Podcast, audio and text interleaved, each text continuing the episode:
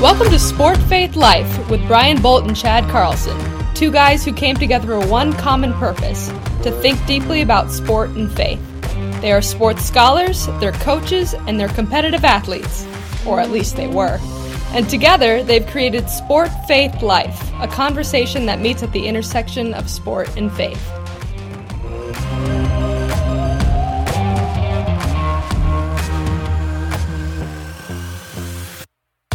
Today on Sport Faith Life, we welcome Stuart Weir.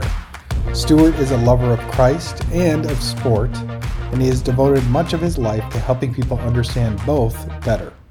Stuart has served as a chaplain for many high profile sports, has written several books on sport and faith, and is the executive director of Verite Sport, an organization that features the best of sport and Christianity resources from around the world. We're eager to talk with him, so let's get started. Well, we're so excited to have Stuart Weir on the show with us today. Stuart, tell us a little bit about sport in your life. Um, I have no great sporting achievements in my life, um, but I am still playing walking soccer. You see, it's actually walking football, but just to be cross culture, I'm calling it soccer uh, for you for you. I play that uh, twice or th- a week, perhaps. And um, I don't like to boast of my achievements, but I did actually win my first ever medal about a year ago, which I think is pretty good. Um, my son is an extremely good golfer, and I'm an extremely poor golfer. And in the family, we've had two holes in one, and I have got both of them. And do I enjoy telling him about it? but um, uh, I have not played sport at any uh, professional or semi-professional level, but it's been something I've enjoyed all my life and continue to play. Well, that is wonderful. We'll have to ask more later on about about walking football. That sounds sounds fascinating. Nevertheless, tell us a little bit about faith in your life. Well, I grew up in a church-going Christian family, and I suppose faith in that sense has been part of my life uh, right from the be- beginning. Uh, and it's something that has grown with me. Uh, and I finished up uh, in what I suppose you would call full time Christian ministry um, for uh, probably 40 something years. So, uh, yeah, faith and sport uh, if you want to talk to me about faith and sport, you won't go far wrong because they're probably two of the things I'm, I'm most interested in. Well, Stuart, it's uh, great to have you on. I have read your work through the years and have spent some time uh, uh thinking about these sorts of things. I feel like alongside you. Uh, but um, I wonder if there's something that you could tell us about you that's not related necessarily to faith and sport that would help our listeners get to know you. Well, uh, I struggled to have anything that isn't related to, to faith and sport. Um, but I have been to five Olympics in an accredited role, and two of those I was the Olympic attache for Togo, which is a small country in West Africa. And I would hesitate to be certain, but I wonder if you've ever had an Olympic attache from Togo on your program before. you, you, might be our first. We'll have to check our records, but uh, uh, I think you might hold that honor. That's fantastic.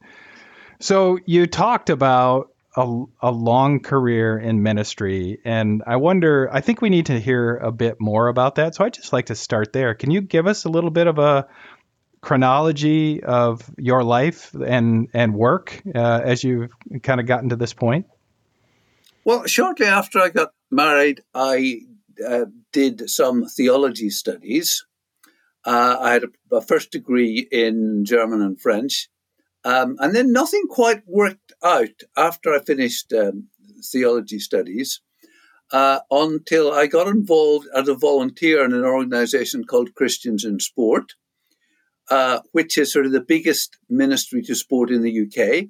And after I'd been a volunteer for about five to 10 years, I was offered a job. And I worked there for 10 years, so 16 years, 1990 to 2006. And then that sort of came to an end. and I wanted to continue, and I set up my own ministry, and um, called Verite Sport. And in view of the importance of this occasion, I brought the entire team to talk to you. um, Verite Sport is just me, and uh, we've never employed anyone else. And uh, when I reached the uh, age of uh, where the government sends me money uh, every month, uh, I stopped taking a salary, and I just continue now to work as a volunteer, and that's me. So that feels like we're just getting into the shallow waters of the impact that you've had and, and your humility, I'm sure, will continue to shine through here. I wonder if you can talk a little bit about um, some of the the most, as you look back on your career, some of your your favorite uh, experiences, some of the moments at which you really felt like um, you, you, were living in a way that was most honoring to God and, and were feeling most blessed by Him in the work that you were doing. I often feel that that I look back at my life and I'm amazed that I've got away with it for so long because I feel I really am I'm not the most talented person, uh, but I just seemed often to be in the right position and to find those things I could do. I suppose I was just thinking about this. I wrote a book on sport and Christianity in 1993, which was pretty early, really, looking back. Um, Shirl Hoffman had written Sport and Religion the previous year. Uh, and that was really the only book that I had seen at that stage. And so I wrote something. Uh, uh, and then I wrote a more grown up version of that in 2000, what the book says about sport, what the Bible says about sport. Um, and I've continued to publish. I've never been an academic, but through the kindness of people like Andy Parker, Nick Watson, Rob Ellis, um, I have written with people that, in a sense, um, putting it slightly crudely, that perhaps I bring the practical side and they bring the joint up thinking. Um, and so that, that, that's been great fun.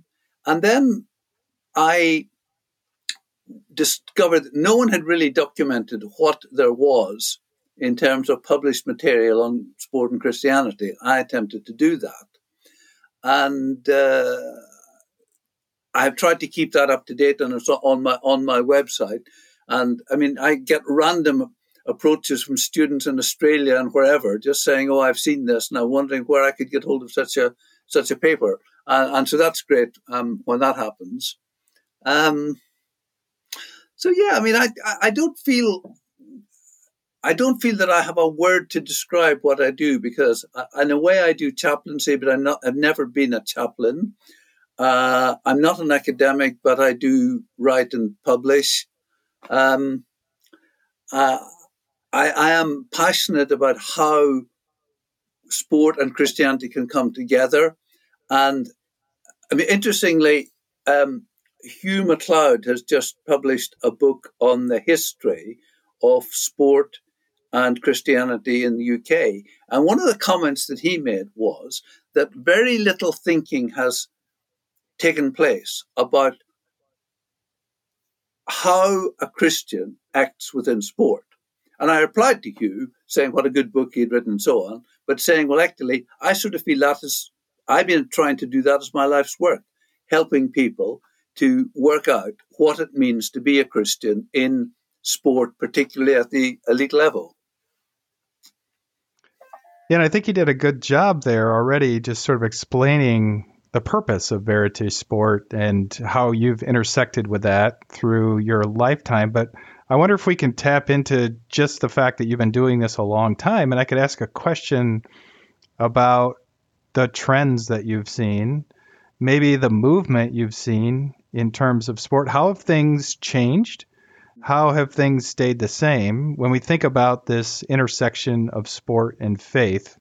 Uh, and it may be related to uh, different people coming on board uh, and, and, changing perspectives. Maybe there's a there's one or two people that have helped you sort of mm. adjust as you've thought about the these topics. Mm.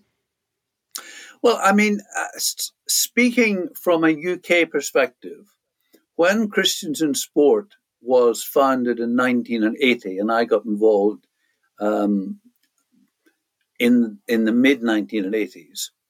that was the only organization doing anything in trying to bring together sport and Christianity. Uh, there were chaplains to the a number of the professional football or soccer teams, but I mean now um, there is a, a group of uh, Sports Ministry UK, it's called, and there are probably 20 plus different organizations which are now trying as Christians to minister into sport. So there's been that development. I would say that a lot of that has been more evangelism through sport um, and less thinking about Hugh McLeod's question. Uh, you know, what difference does it actually make to the way you do your sport? Uh, the fact that you're a Christian. Um, so that that would be one of the, one of the the, the, the big things that that has happened. Um,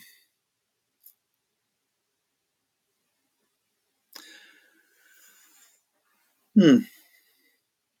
I think that's I the main I thing could, I can think of. Go on. Yeah, I wonder if I could prompt you a little bit on that. When you mentioned Shirl Hoffman, right? And Shirl Hoffman has done great work for the world of, of sport and Christianity, but he uh, sort of led with an edge uh, that was pretty uh, critical of sport. Mm. And yeah. there have people, uh, there have been people that have latched on to that and and walked that through with a real critical eye. And then there's been a, a group of people that sort of have combated that and thought about it um, much more positively in terms of that interaction between Christianity and sport. Uh, how, how have you sort of walked through that in your own writing and your own thinking? Mm-hmm. I mean, I, I am grateful to uh, Shirl Hoffman, even though I don't uh, agree with everything he's written. In the same way as I was quite influenced by um, Tony Ladd and uh, Jim Mathisen's Muscular Christianity, uh, which offended an awful lot of people in the, the Christian uh, sports movement. But I mean, as Jim Mathisen once said to me, you know, we didn't think we were writing the definitive work. We were just hesitantly setting out some ideas for others to critique and take further. Uh, and I think that, that that has been great. And sim- similarly, I, am just struggling with the name. Is it um, uh, Clatton? Um, I've got the book, book on my shelf, but uh, the, the person who, who wrote um, a critical book, which again I thought was quite helpful. If I can just. Uh, uh, no. Like, I, I, I, I can't see it, but just just that. I mean, I think at times as Christians, uh, we we need perhaps to be to be open to uh, I think his name was, and I mean he made the point that an awful lot of um, American football coaches were very quick to share their faith, but perhaps less quick to um, call out racism, sexism, and other things in American sport. And I mean, to me, I think that that is helpful to us to have people saying, you know, well, what about that? And you know, just don't think you know everything. And and so um, I am grateful to people like like Hoffman and Krattenmaker and others, uh, you know, who have written critically of evangelical approaches to, to, to sport. Well, that, that's helpful, and it's it's been helpful to us too, to Brian and me, as we have sort of negotiated our way within the community and, and tried to bring uh, different groups of people together that are doing different things within the intersection of sport and faith. And one of the dilemmas is that uh, you know so often we have sort of practitioners that are separated on one side, and then there are people who are thinking deeply and writing about sport and faith on another side. And and you seem to be someone that bridges that gap. And I and um, you know you've had a, a, a, a special um, you know special amount of impact through your writing. And I wonder if you were to if you were to write something today, taking a look at the intersection of sport and faith over the last 20 years or so, what would be the focus of what you would write in, in something like that now with your view, having having gone through a career doing practical ministry, but also thinking deeply and writing academically about sport and faith? Hmm. That's a great question. Um,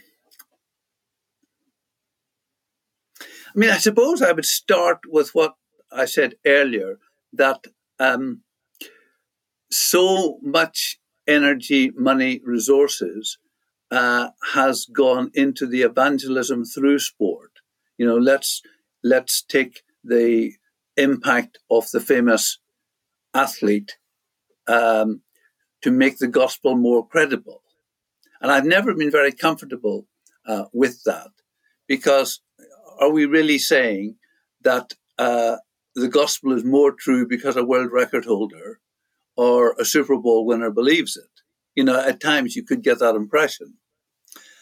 Um, I mean, I was involved in the International Sports Coalition, uh, as it, it used to be called, I may have changed its name, which brought together people um, from around the world to um, work together as Christians ministering in sport. But again, very much with an evangelistic um, approach. And I mean, one, one of the early books, um, uh, which I, I, remember reading about um, um, one of one of the annoying things as you get older that names don't stick.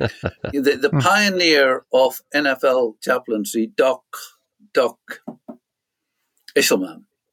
Uh, mm. I mean, he he describes a lovely a lovely uh, situation where he was eating breakfast one day and noticed that there was an NFL player advertising his breakfast cereal, and he just suddenly thought, "Well, why couldn't I get a, a Christian NFL player to advertise the gospel, so to speak?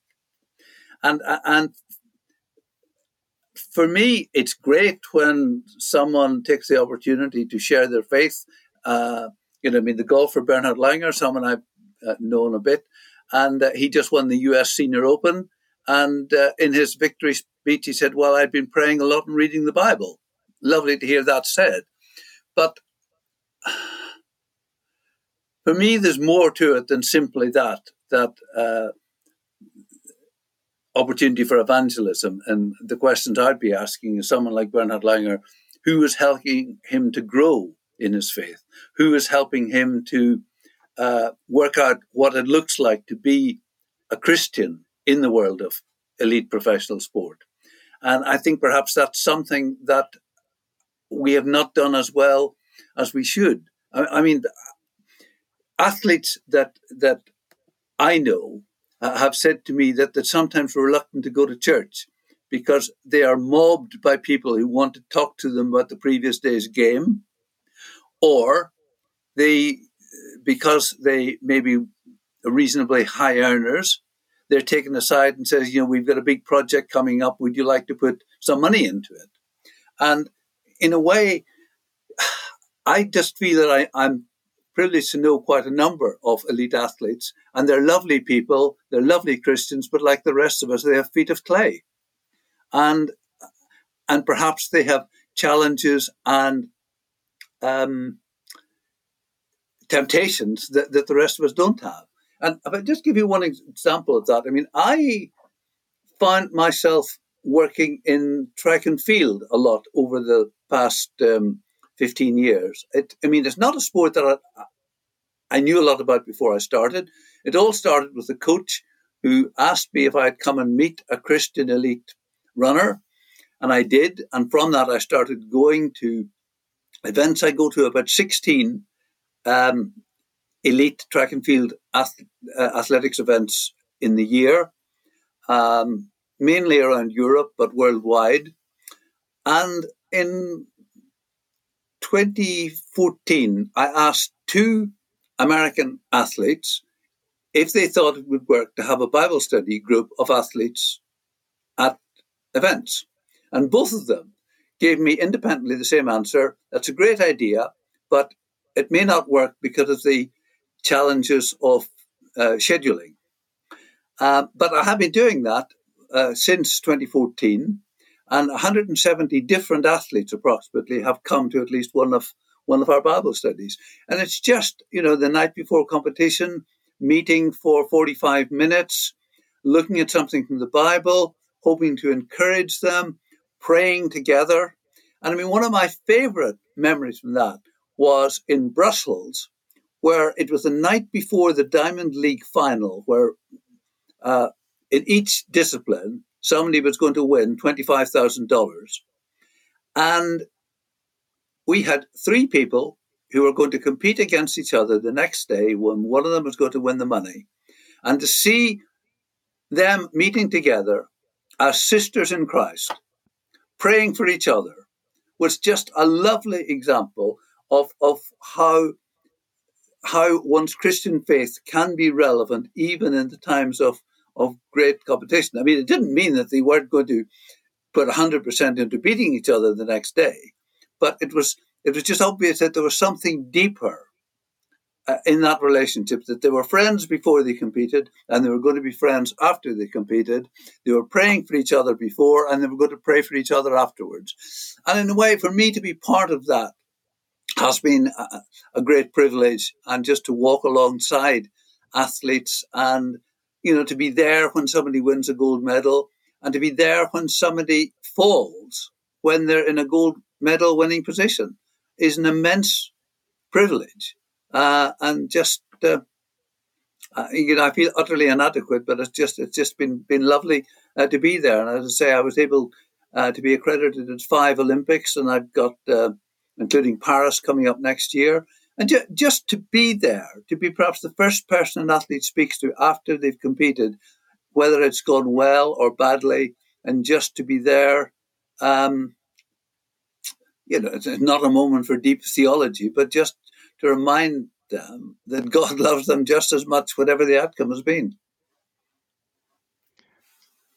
Well, that's a uh, very encouraging story, a great story that sort of shows your impact, your love of the gospel, and uh, love of athletes, and it also uh, it it exemplifies what Christianity brings to sport. And I wonder if I could try to just flip that on its head a second and tell me and ask you the question what does sport afford back to Christianity? What is unique about sport, or what have you found to be unique about sport that uh, gives you access, uh, maybe, or opportunity for a person to develop? What What is it about sport that you think uh, really is worth exploring when we think about Christianity?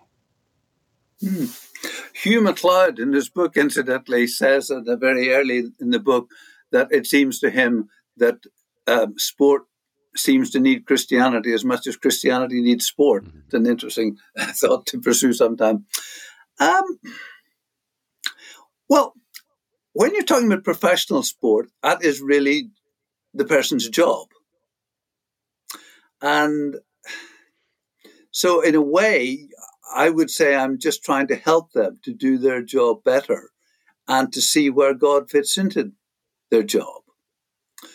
Um, I mean, it's very easy to think of sport as recreation, but if you know, if you're a professional athlete, uh, in the sense of track and field athlete, you earn your living by how well you run. You earn your living by whether uh, Nike or New Balance think you're worth uh, paying to wear their uniform. And if it goes badly, you're out of a job. So just being able to walk with somebody through the good times and the bad times. And uh, something which, which I sort of became passionate about, and I finished up writing a paper with um, Rob Ellis on this about worshiping God in sport. That just to help people to see that worship is not something you do for an hour on a Sunday, but worship is a whole life activity. And, um, you know, the, the old film Chariots of Fire, where the line is attributed to Eric Liddell God made me for a purpose, but he also made me fast. And when I run, I feel his pleasure. And ju- just perhaps helping athletes to see giving the best of the talents they have been given back to God is a is much a form of worship as singing on a Sunday morning.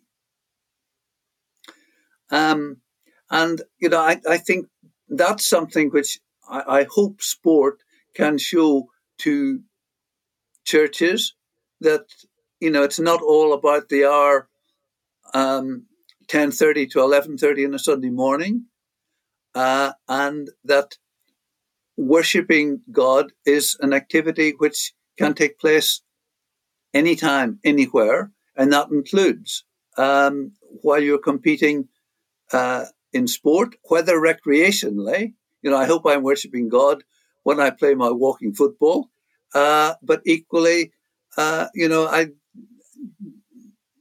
I see elite athletes who are very much much aware of that.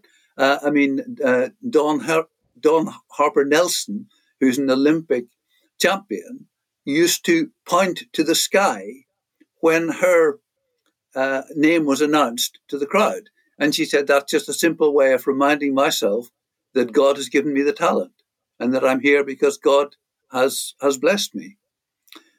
I, I, suppose, I suppose that would be a, a point I would emphasize. Stuart, you mentioned walking football again, and I, I wanted to come back to this. Can, I, I, have two questions here, but the first one is just give us a simple uh, layperson that is Americanized description of what walking football is. It's exactly the same as normal soccer, except you walk instead of running. And you're probably familiar with the concept of original sin. And there's a lot of it in walking football because lots of people run when they should be walking. but basically, uh, the game, generally speaking, is played by people 50 plus. Uh, um, si- since you asked me to talk about winning my medal again, um, I mean, that was in the over 65s category. And I mean, if you if you imagine uh, if you'd asked me when I was in my 20s, did I think I would be winning medals in my late 60s playing sport, I would have laughed at the idea. But it, it, it's simply adapting the game to people of my age who still want to kick a ball around, but who cannot sprint up and down. And we tend to play six aside um, for 15 minutes uh, and then have a little break uh, to, to, to avoid the risk of heart attacks. Uh, and then and then we then, then we play on. And you know, it, it, just some of the people in my team would say that there because I haven't lived in this area all my life, but some of them would say, you know, there's people I'm playing against that I started playing against 40 years ago, and you know that's just that's that's just a lovely experience how how sport can be adapted, and it is as much fun to score a goal in walking football in your late 60s as it was uh, in your 20s, I can tell you. Scoring a goal, scoring a goal, huh? I, I guess the last, I got to ask one more follow up question here. Um, is running a, a penalty or is it just discouraged? Oh, yes, you would be penalized. You'd be penalized. Okay. Um, it, yeah, in a in a in a competition, you would probably get one warning, and then you get a blue card, which would uh, have you stand on the sidelines for, uh, say, for for three minutes while the game continues, and your team is a is a player down. Okay, okay, interesting. Um, th- that's great, and and totally a side note because the real question I wanted to ask here is to to transition us towards Verite Sport, and have you tell us a little bit about. Um, you know how that came about and and what it is that people can get uh, in terms of resources through Verite Sport. Yeah, I mean, I enjoyed my time at Christians in Sport, but it just came to an end, uh, and I felt that I wanted to continue working in sport, so I decided just to see whether setting up my own ministry would work. Uh, and it happened at a time when um, we had we had just paid off our house. Uh, my daughter, who was trying to bankrupt me, it's called studying medicine, uh, was suddenly no longer requiring to be bankrolled, and so uh, the transition the transition worked. And um, I mean, I didn't I didn't have a very clear idea uh, what I was going to do. I mean, initially, I didn't really think I'd continue work with professionals. That has become a major uh, emphasis. Um, and one of the things that I, that I, I did for several years was to write a weekly devotional, just applying some aspect of the Bible Christian teaching to sport. And there are probably a thousand of those on my website. Uh, similarly, uh, I review a lot of books on um, sport and Christianity, and there's probably about 500 reviews on the website. And incidentally, if I just give you both a tip, if you want to fall out with someone, the easiest way to do it is to review their book. um, because I mean, I feel that there's no point in saying this is the most wonderful book that's ever been written about every book. Uh, but I mean, basically, what I'm trying to do in those reviews is not, it's not an academic review in the traditional sense, but I'm just trying to, to show somebody who sees the book title wonders just to, to, read perhaps 500 words to give them an indication whether the book is something that would, would help them with what they're working on. Um, and um, yeah, to say the, the, the, bibliography that I produce, I just try to keep that up to date, perhaps every year. And just, uh, you know, if you are looking for something on, um, you know, Paul's sporting metaphors, you would find in my bibliography a list of, of all the stuff that I, I have found on that. Um, and for people in um, parts of the world where there are not the libraries that we all have benefit uh, of, uh, I, I, put in my bibliography uh, an offer to try and help people to source things uh, if if they're un- unable to do so. So again, I mean, I'm I'm not an academic. I'm I'm not an absolute expert, but I just try to put this together in the hope that it will help some people. Well, Stuart, we appreciate those many years of service, really, to the world of sport and Christianity. The uh, huge amount of resources on Verite Sport. We'll link that as well on Sport Faith Life so people can find it.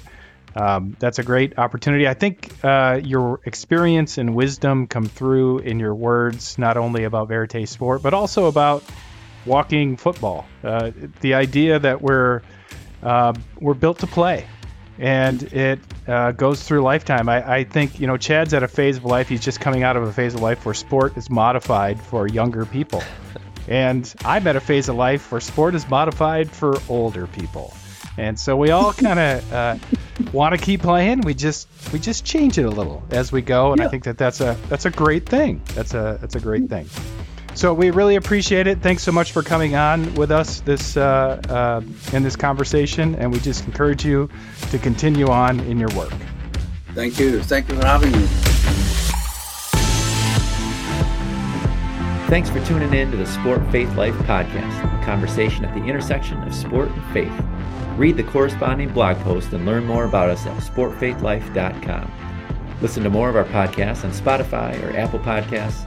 Follow us on social media to stay up to date with everything sport, faith, life.